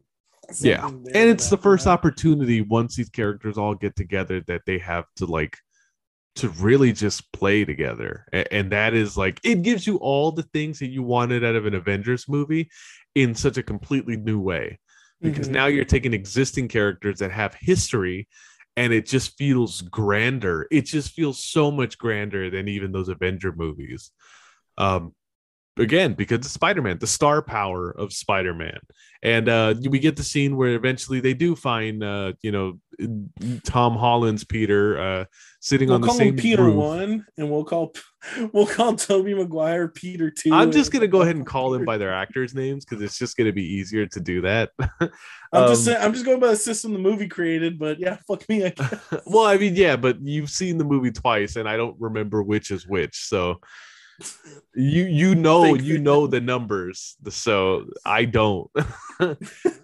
Um so you know tom is on the roof and and mj and ned go up to him and and the roof of the school, by the way, yeah the roof of the school where they were earlier in the film.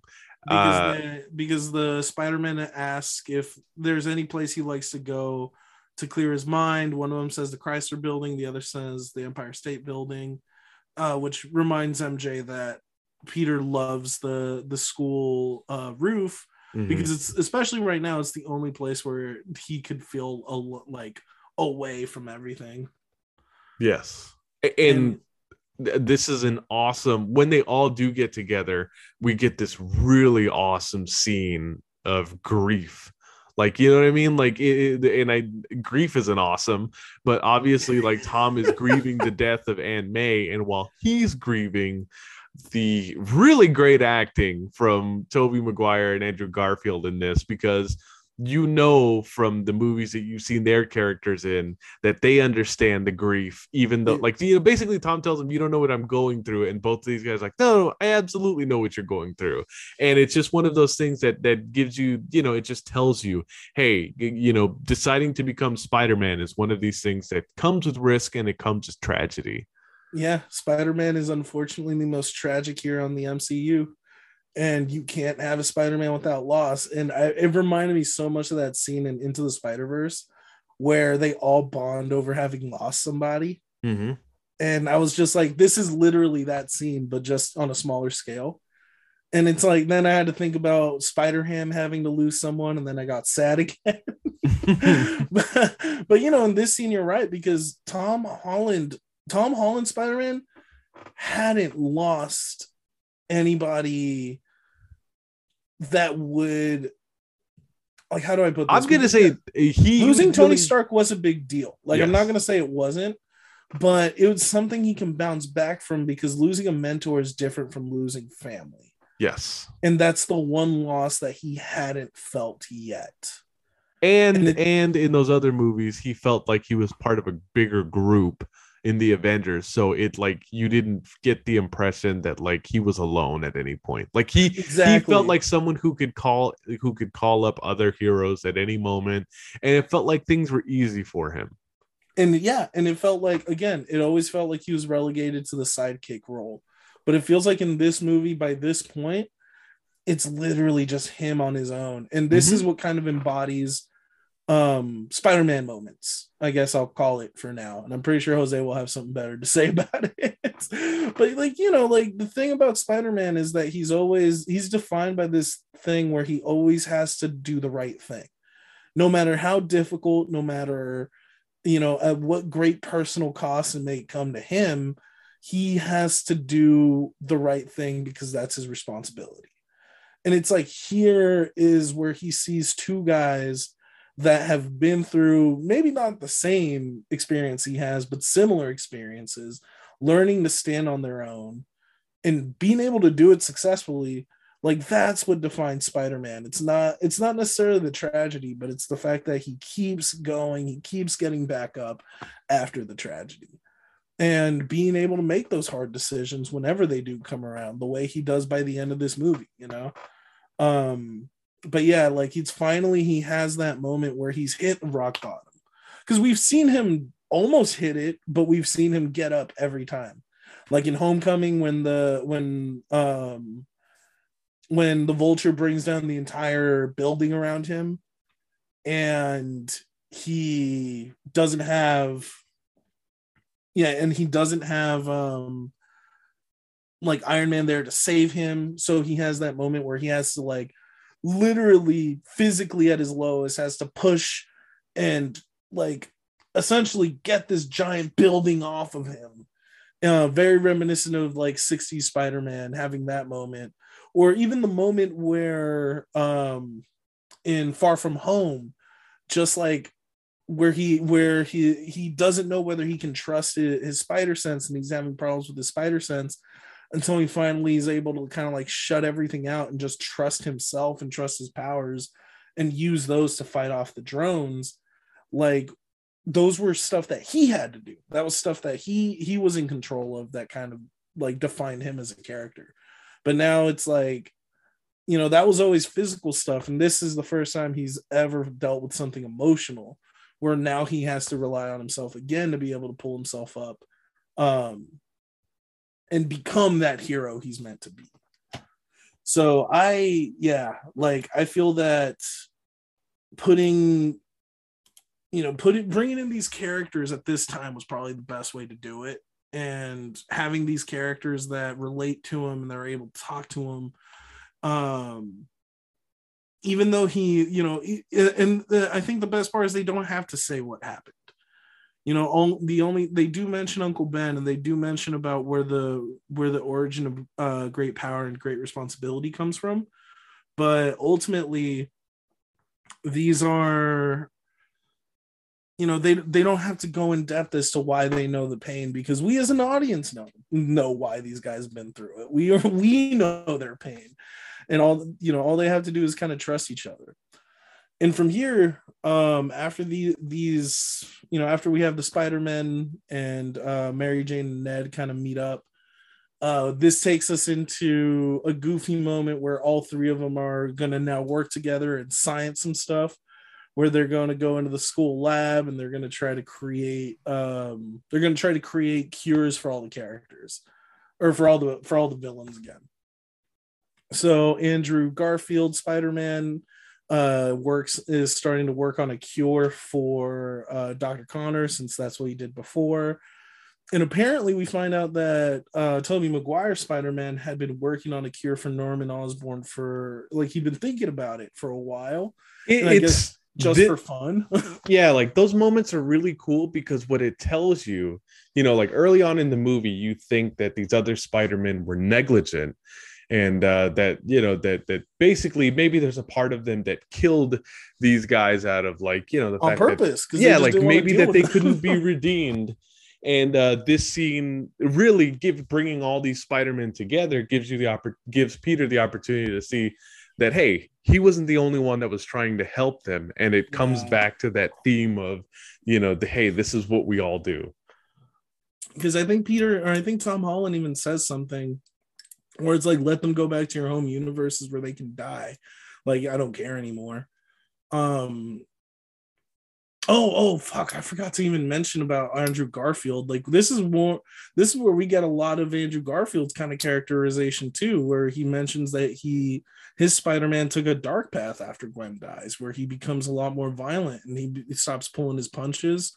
Um which you know friend of the show jose mentions is a big part of spider-man where he actually tries his best not to hurt people on like more than he needs to.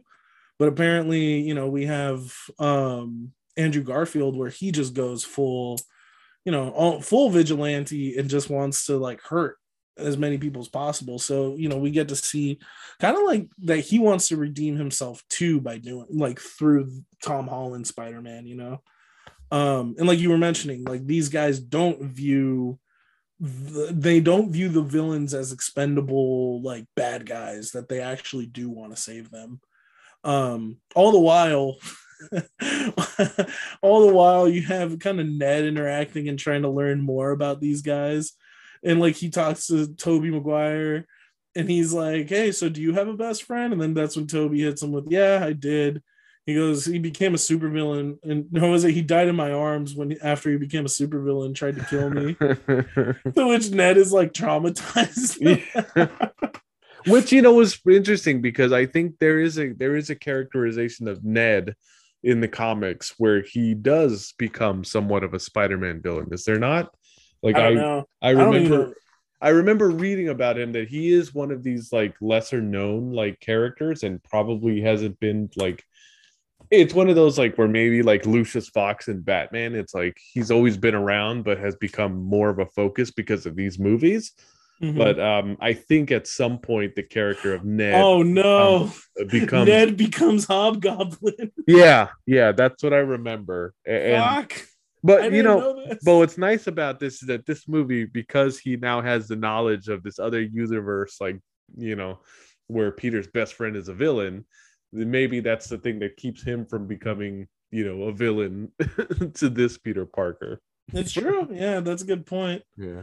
and that's kind of where you were saying like we get the we get the illusion of or illusion not illusion but we got the illusion to the fact that tobey maguire and uh tobey maguire peter and mary jane watson were able to make everything work out We also Um, get we understand what uh what MJ's last name is, uh, you know, which is Watson, much like Mary Mhm. Jane Watson, except uh this one is Michelle Jones. uh, yeah Watson. and that she chooses to go by michelle jones not watson a much a much better I, I I like the name better than I like Mary Jane. I don't know. It's like Mary Jane, like or like in Batman, you get like women like Silver St. Cloud or Vicki Vale. Like I feel like there's some of these characters where it's like, all right, dude, it's. i mean peter little- parker already has a comic booky name Yeah. So it's exactly. like, okay, Michelle Jones Watson, I'm cool with that. Like it Yeah. sounds a little bit more grounded in reality than than Bucky fucking Barnes, okay? yeah.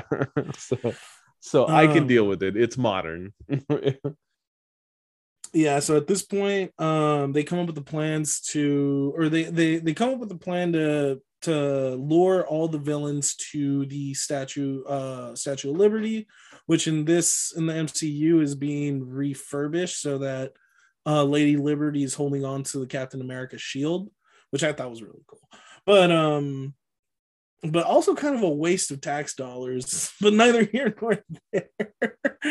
But so anyway that's the plan um and the way peter does this is he actually calls into um the fucking alex jones-esque uh show that j. Jonah jameson has and essentially puts out a challenge telling the villains that he'll be there. Um and you know like he and he asks for forgiveness for anyone that he's hurt and that he hopes that the city is kind of thinking about him because he really needs it and i do like that he says to the villains you know this is your chance. Come here so i can help you because he goes technically i could have killed you guys if i really wanted to. But i do like that he doesn't really engage with jay jonah jameson and just kind of focuses on on the villains right? So you know while the while the spider-men are kind of preparing for everything this is where you find out or not here but i think a little bit earlier uh there's the interact the funny interaction of um of tobey being able to create his own biological web which then leads to the funny conversation where tom holland asks him oh yeah so does eb does your web come out of only your wrists or other places? And then they start talking about you know they start talking about like the web fluid and stuff like that. And then you have the moment where the moment where andrew kind of feel andrew garfield feels a little bit less than tobey and tom. And tobey keeps telling him hey you're amazing okay? You're amazing. i know right? It's you know the crowd laughed at, and uh, not only did did I agree, I was like, yeah, yeah, yeah, you're amazing, you're great. You know, hey, those movies you were in weren't that great, you were pretty good in them. exactly. It's like hey listen here buddy. You did good. The movie sucked but you did good. And then of course they bring back the back joke where tobey hurt his back i think in filming uh spider-man 2 and where he ends up like landing on a car and he goes oh my back. Yeah, so they bring that back by having andrew garfield crack his back before the bad guys attack and So- also, hey, he's also the oldest. He's middle aged Spider Man. So Yeah. It's true. You are lying. He is definitely middle aged Spider Man, even though I'm pretty sure Andrew Garfield's like the same age. as yeah, whatever. But you know, Whatever. years of being, I'm sure he's at least ten years younger. Uh, the years of being Spider Man have obviously taken their toll on Tobey. oh no, for sure. And so this leads to um this leads to a fight between uh the Spider-Man and the villains where the villains are able to kind of get an upper hand on the on the Spider-Man because we see that their inexperience and their lack of teamwork kind of comes into play. And finally, um, kind of Tobey Maguire rallies everyone together and he gives him a pep talk. Oh no, I'm sorry. Tom Holland rallies everyone together, gives him a pep talk where he says, "Look, I don't want to brag, but I've been on the Avengers." Again, and Tobey's reaction. Wow, that's great. What is that? My favorite part is where Tom Holland try, tries to explain, and then Tobey gets frustrated. He's like, "How is this helping?" yeah, I also do like that Andrew Garfield is like he's just like Um, um, the poor man has just been clearly living by himself for so long that like you know just meeting these two guys he goes i love you guys. I always wanted brothers. Like there's there's kind of a pathetic but also tragic quality to like to he's like gil. he's him. like the he's like the gil from the simpsons version of spider-man. He's just like everything he does is goofy and it's like even though he does belong, he still feels like he has to prove himself to everybody. Like he mm-hmm. definitely does feel like the odd man out, but it's always in like a funny way. Um, so but finally they you know they get on the same page and Tom Holland start pretty much tells them to follow his lead. Uh, and he'll have him call the shots and everyone else uh, falls in line.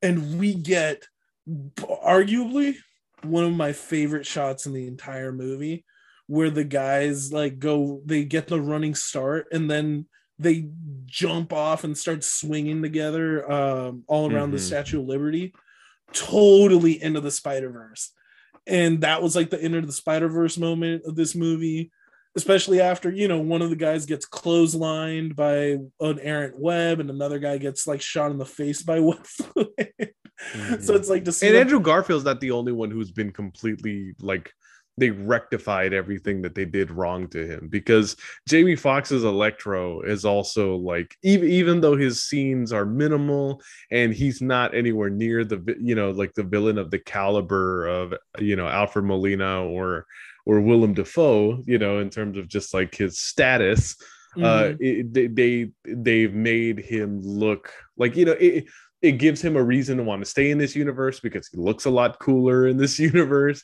And they, they also cool. they also get the opportunity to like turn him into something more like his early comic book counterpart. Yeah they took away his stupid blue look from amazing spider-man. And whenever he now he's like supercharged by the arc reactor he stole from the stark fabricator. And it's like every time he uses electrical powers like you see his the flash of like the lightning bolts coming off his face, which looks really cool. And even the the kind of pathetic backstory that they gave him where Spider-Man saved him once and all that kind of stuff. They even made that like something that has a lot more meaning now. Mm-hmm. like like this movie juggles a lot of balls and keeps them in the air for 2 hours and 30 minutes and that is absolutely impressive. Yeah, and at this point you know all the all the spider-men are able to work together and they kind of and they start um they start healing all the or start fixing all the villains. Mm-hmm. so they start off with sandman. They are able to turn him back into flint marko. They're able to um who else was it after that? I think they get uh with the help of dr octopus they're able to get the arc reactor off of um off of uh what's it called? Uh electro and they're able to get the dissipator thing on him again.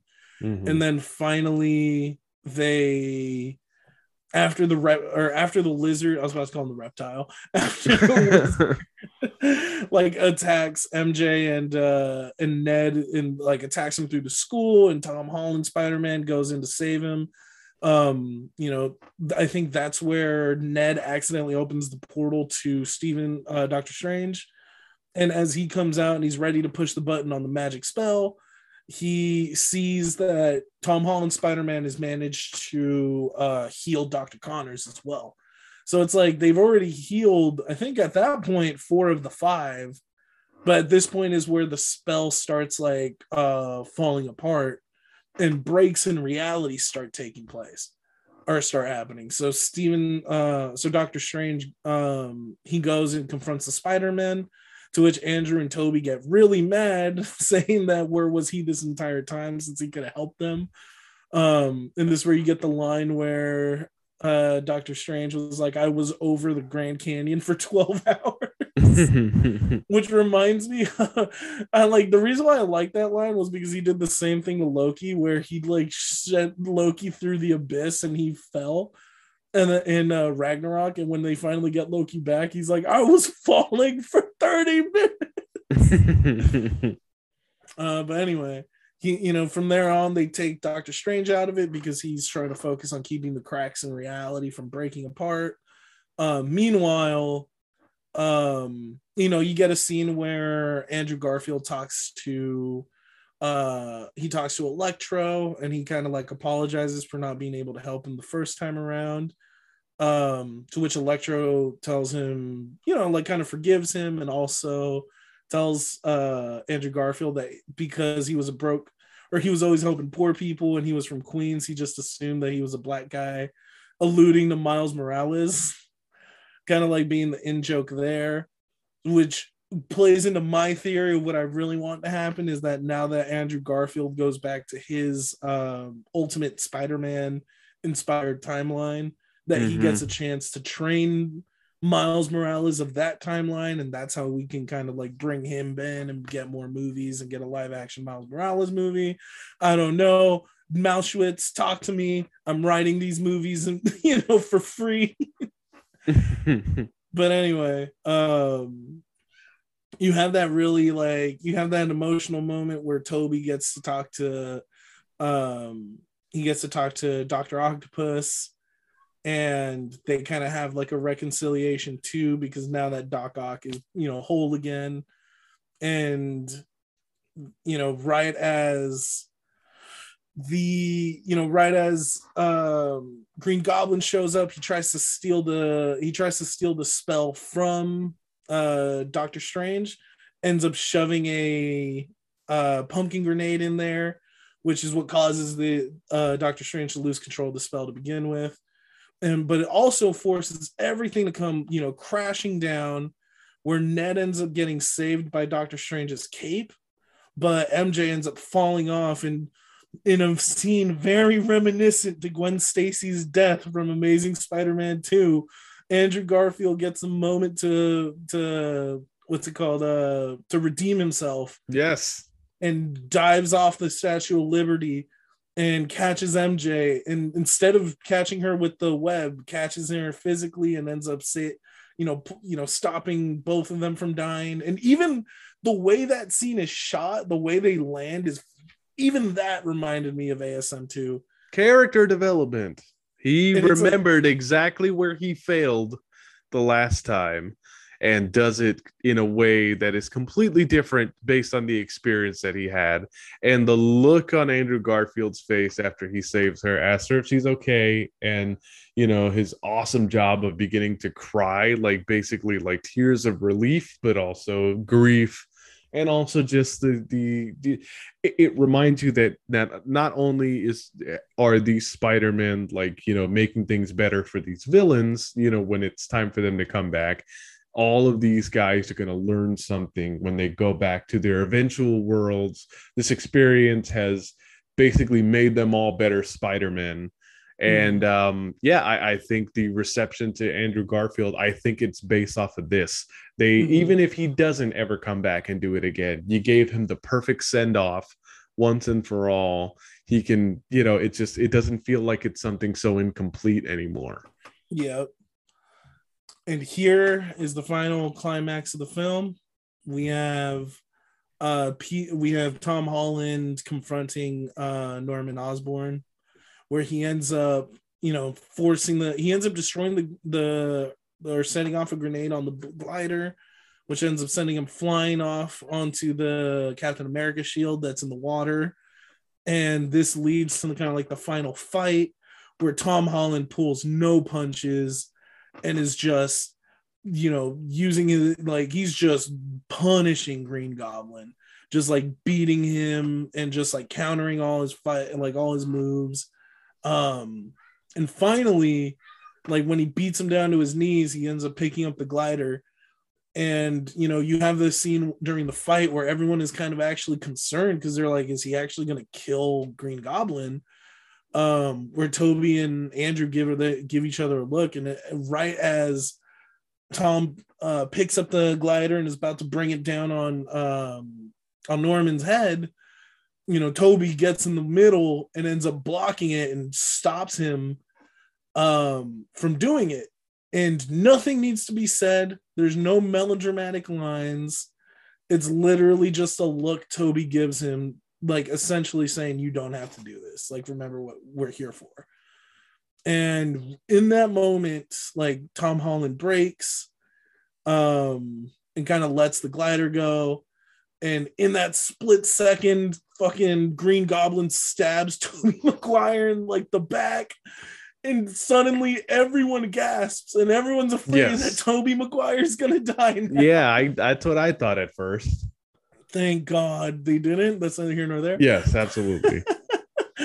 but in that moment, Andrew Garfield grabs the cure for the goblin uh, virus, I guess. Throw, throws it to Tom Holland, who ends up um, shooting it right in Norman Osborn's neck, um, essentially turning him back into an old man.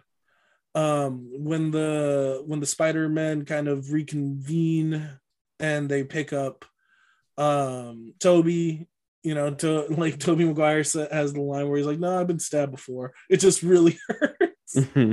So you know kind of leaving the audience like no don't worry he's not gonna die. It was a fake out. Yeah so peter goes and he talks to doctor strange and uh at this point you know, it feels like reality is going to come collapse in. Everyone that knows who Peter Parker is is essentially at the doorstep of our universe. So, uh, Tom Holland suggests that everyone forgets who who Peter Parker is. Everybody. Mm-hmm. Doctor Strange reminds him that includes him. And there's even like a hint of sadness when Doctor Strange says that where right. he's like he's like even I won't remember who you are and you know Tom Holland's just like that's fine. Yeah, because not only is this going to reset everything, but it's also going to effectively divorce Spider-Man from the Avengers as well. Mm-hmm. To, if they, they ever decide to get back together. So he go so in the moment he goes back and uh says his goodbyes uh, to the Spider Bros. They end up hugging it out in a very unplanned scene where uh, Tom Holland tells him he couldn't have done it with the, without them. Uh, apparently that was ad libbed because Tom Holland's like the master of it. yeah. And where he goes in for like the group hug, um, where Tobey then says, No, I'm in a tremendous amount of pain. Mm-hmm and then he goes and says goodbye to Ned and has a really tearful um goodbye with Ned and MJ. Yeah, the Ned and MJ one. I mean, obviously, like the the the the scene of you know Andrew saving MJ like got me, but the scene of the three of them like all have, knowing that they have to say goodbye to each other, it got me too because you me. know regardless of what everyone thought was going to happen, I figured that I figured that even though they were all going to forget him and Peter was promising that he was going to remind them of everything and all that kind mm-hmm. of stuff, I knew he wasn't going to do that. I just had the feeling that it wasn't going to happen that way. And Me this is too. what I mean when I talk about something feeling like Dark Knight Rises or Dark Knight. Like the, one of the things that made those Nolan Batman movies like so good was they and and made the stakes kind of like something that few things have been able to match since is because it's I feel like those movies always changed Batman in irreparable ways, right? Like mm-hmm. ways that you can never go back from. Like eh, the end of Dark Knight, like he ends up having to basically take the blame for all the people Harvey Dent kills. So now it's like he has to be a villain pretty much forever. And even though there's people that are going to support him when he comes back, it like changes it changes batman like just yeah. like there is no there is no coming back from something like that and then specifically dark knight rises you know with batman faking his death at the end of that movie it's one of those things where like yes alfred will see him again in that you know nebulous bizarre cafe scene at the end of the movie but they know that they can never have interaction with each other again. And it's like it feels permanent. Like he he has to leave gotham city now. He'll never come back. He's Mhm. gonna assume a new identity somewhere in the world and basically live you know on the low. And that is what this is gonna do. And that is why i think the ending of this movie even though the movie itself has been constantly elevating itself I think would make this hands down the best movie in the Marvel Cinematic Universe canon, even better than the original Avengers movie, than Iron Man. I, I'm not kidding. I think some people have called this the best Marvel movie ever, and I have to agree with that. The ending There's not movie- many people that are gonna argue against that. yeah like the, the, the it's it's just it, it has irre- like it has just irreversibly changed the world that these people live in and uh specifically for peter you know and it shows the sacrifice that he had to make uh to Because that's continue what Spi- and that's the thing. That's what Spider-Man will always do because he will always do the right thing because Mhm. that's the responsibility he has. And the scene that like that the goodbye broke me the second time around, but the scene that got me was actually right after this when he goes when he goes back to the cafe and he's practicing how he's going to introduce himself to Ned and MJ Mhm. and then he sees Ned and MJ talking about going to MIT together and you know essentially planning the life that you know that that Peter was supposed to have and like MJ is like oh yeah Peter Parker uh you know he introduced himself as Peter Parker full name because he was really going to go into the entire speech Mhm. and then when he tells her he, that he wants a cup of coffee and she goes and she gets him the cup of coffee and she rings him up and you see on his face that like he's smiling that she's smiling then he's smiling and then he has that moment where he finishes her thought where she's like well if you don't what was it? If you don't expect um if you if you expect failure it won't like surprise you or won't hurt as bad as when it happens. This scene and and I think why it elevates so much. This scene reminds me of something that's not even from any comic book movie that I've seen before. I don't know if any if you've ever seen Eternal Sunshine of the Spotless Mind. oh yeah yeah yeah yeah Oh my god, that is what this kind of stuff reminds me of. And and it made me think of that movie because just watching this, you get the feeling that Peter and MJ will end up together at some point in the future, that it's very likely that they will somehow reconnect, you know, in, in this new I mean, world in a it different way. happen. It might not though. Like It that- I might not. It might not. point- It that's the whole thing that gets deposited in that because it's like then he sees he sees the the the the band-aid right and then it's like suddenly his face changes Mhm. and he's just like he looks like kind of hurt and then he and then he, when he asks her um when he asks her oh what you know like what happened there. And she goes oh or you know i forget what he said something to the effect like what happened there? And then she's like oh well it doesn't hurt anymore. When you know for a fact if she knew who he was and they were still together she would be like no it doesn't hurt. Mhm. and it's like for him to kind of hear that truth and it kind of like put everything together for him where he's just like these people's lives are going to be okay if i'm not in it. And Mhm. it's like to see him wrestle with that and finally comes to terms with that and accepts that all without saying anything fucking a tom holland is a good actor it's the and best work he's done. fantastic. Yes. and then yeah that takes us right to the end where we find out peter you know he says his goodbyes to aunt may at the um at her grave leaving her a flower and he says his, good, his goodbyes to happy where he talks about you know the people that aunt may touched will keep keep her memory alive Mhm. uh, we find out that he gets a shitty one bedroom apartment, which I was so totally expecting the landlord from Spider Man 2 to come out. Well, it again, yes, it's bringing us back to what we more what we think of Spider-Man as being. You know, it's gotten him out of high school, and this movie's going to completely skip his college years, Yeah, at 'cause least for now. For now, while he because he, he basically has to force himself to grow up because uh you know he's got no one who's looking out for him anymore, and he basically doesn't exist in this world. Yeah, we see that he has the GED, so he has to graduate on his own. But and we see that he remakes a suit this time no longer using the uh, Stark technology. right like yeah Yes. it- it's a me- de- it- it is it is not only is this the elevation of spider-man it's also a deconstruction it's Yeah. taking down everything that they've done in this mcu universe and pushing you know spider-man into a place where the rest of these movies that can be in this series they don't even need disney anymore. They don't need Yeah. marvel anymore.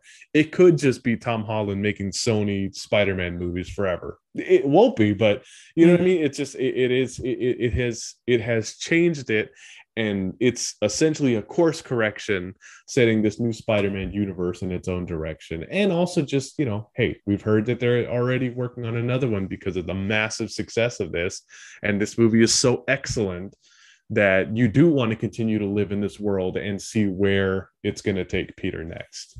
And it's like you the final scene like every other spider-man movie has to end with him swinging through new york but we get to see a new spider-man suit which in a way looks inspired by all three new spider-men showing that he has been um, effectively changed by this experience Mm, in a good way too where he learns like the the importance of his power and his responsibility.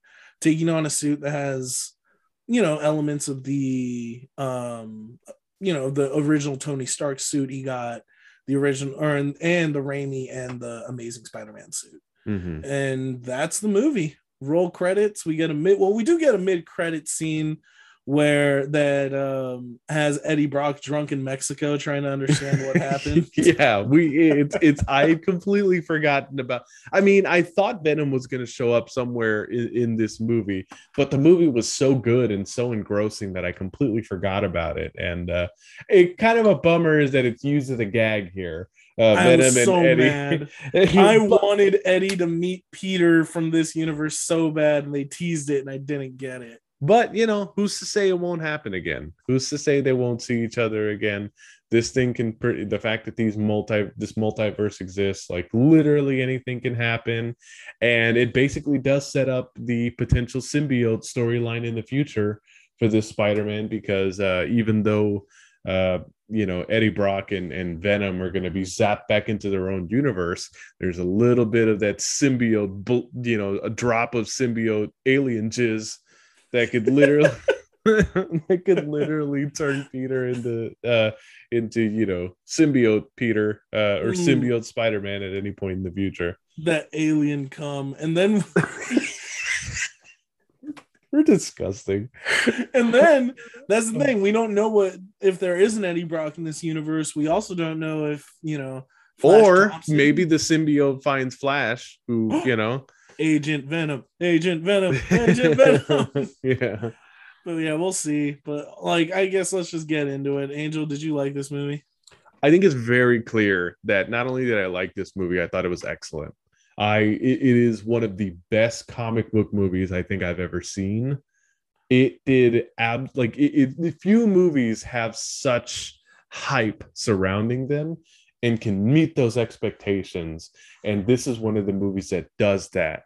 And this movie justifies its own existence, like this franchise's own existence. It takes all the stuff that used to exist in the old universe, wraps it up all nice in a bow, you know, sends these other characters that we cared about on their way. And just in the process of doing that, elevates the characters in this series to a new level that makes any direction that they want to go in in a potential you know spider-man 4 you know um makes it something you want to watch because it's going to get e- because now it's it's it's kind of got that grounded realism and it's got a little bit of more of that serious grit in it you know while still remaining very true to spider-man and and i think that's awesome like you know Like, like Like, I, i'll say- I'll put it this- we may. yeah like i'll put it this way I'll put it this way. I love I am obviously a Batman fan. I think Matt Reeves is the Batman is going to have to work very, very hard for me to think that even that movie is going to be bigger than this or better than this. This was excellent. And uh, yeah, I think it's legitimately one of the best movies that we've reviewed in the history of this show. This movie was top to bottom fantastic. I think this movie had more fan service in it than Endgame did. Mhm. because I think it's not only a love letter to the character, it's a love letter to everyone that was ever involved with the character. Yes. It And- loves everyone who loved these characters. Exactly. It's like Andrew Garfield looks so happy to play Spider-Man one more time. Um Tobey Maguire looked like he was happy to come back to the role. Like even though technically his series got the satisfying ending, like quote unquote satisfying ending. Yeah. This movie stuck the landing when it came to ending a, a trilogy. Mhm. um it was you know it was incredible it was an emotional ride they they built up a character they made it they made um throwaway characters from other franchises feel important in this one green goblin like just the acting from alfred molina and willem dafoe was fantastic All time great villains. Yeah. like you have Tom Holland get, probably doing his best work either in an MCU movie or even in a like any movie in general because I have Yeah. Period. It's the best him. thing I've ever seen him in. Yeah. Like yeah, he's like the the dude is fucking phenomenal. Um yeah, like I'm just excited to see where it's going to go because even though it technically ends on a somber note, I don't think um uh, even though it ends on a somber note, I still think that because the character of Spider-Man is so hopeful, like you can't help but like just want to see where this franchise is going to go, where these stories are going to go. Mhm. So yeah, I loved it. You know, high recommend for anyone to just buy this movie as soon as you get the chance. My only complaint is that I didn't get the one thing I made up that I really wanted to happen, which was that the Spider-Men go down to Brooklyn and they go to a bodega and they're like, "Hey, let me get a chopped cheese the Aki way," and then you hear "Sure, sure." okay. That's all I wanted. Stupid, and it was just for me.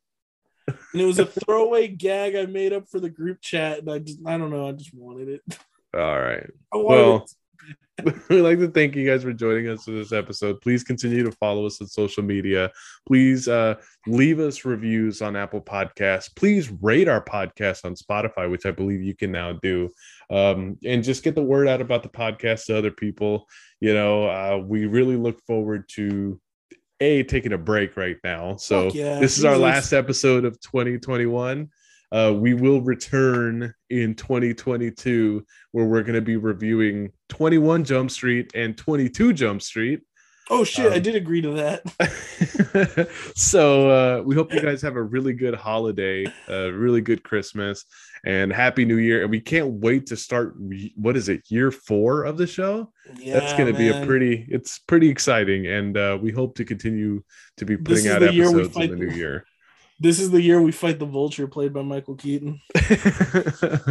uh, so please uh you know uh, we'd like to thank you guys for following the show and uh for being you know with us all these uh year all these past three years and uh we hope to you know talk to you guys when we return in 2022 so talk to you guys next time Happy non-denominational holidays and take care of yourselves. Love you guys.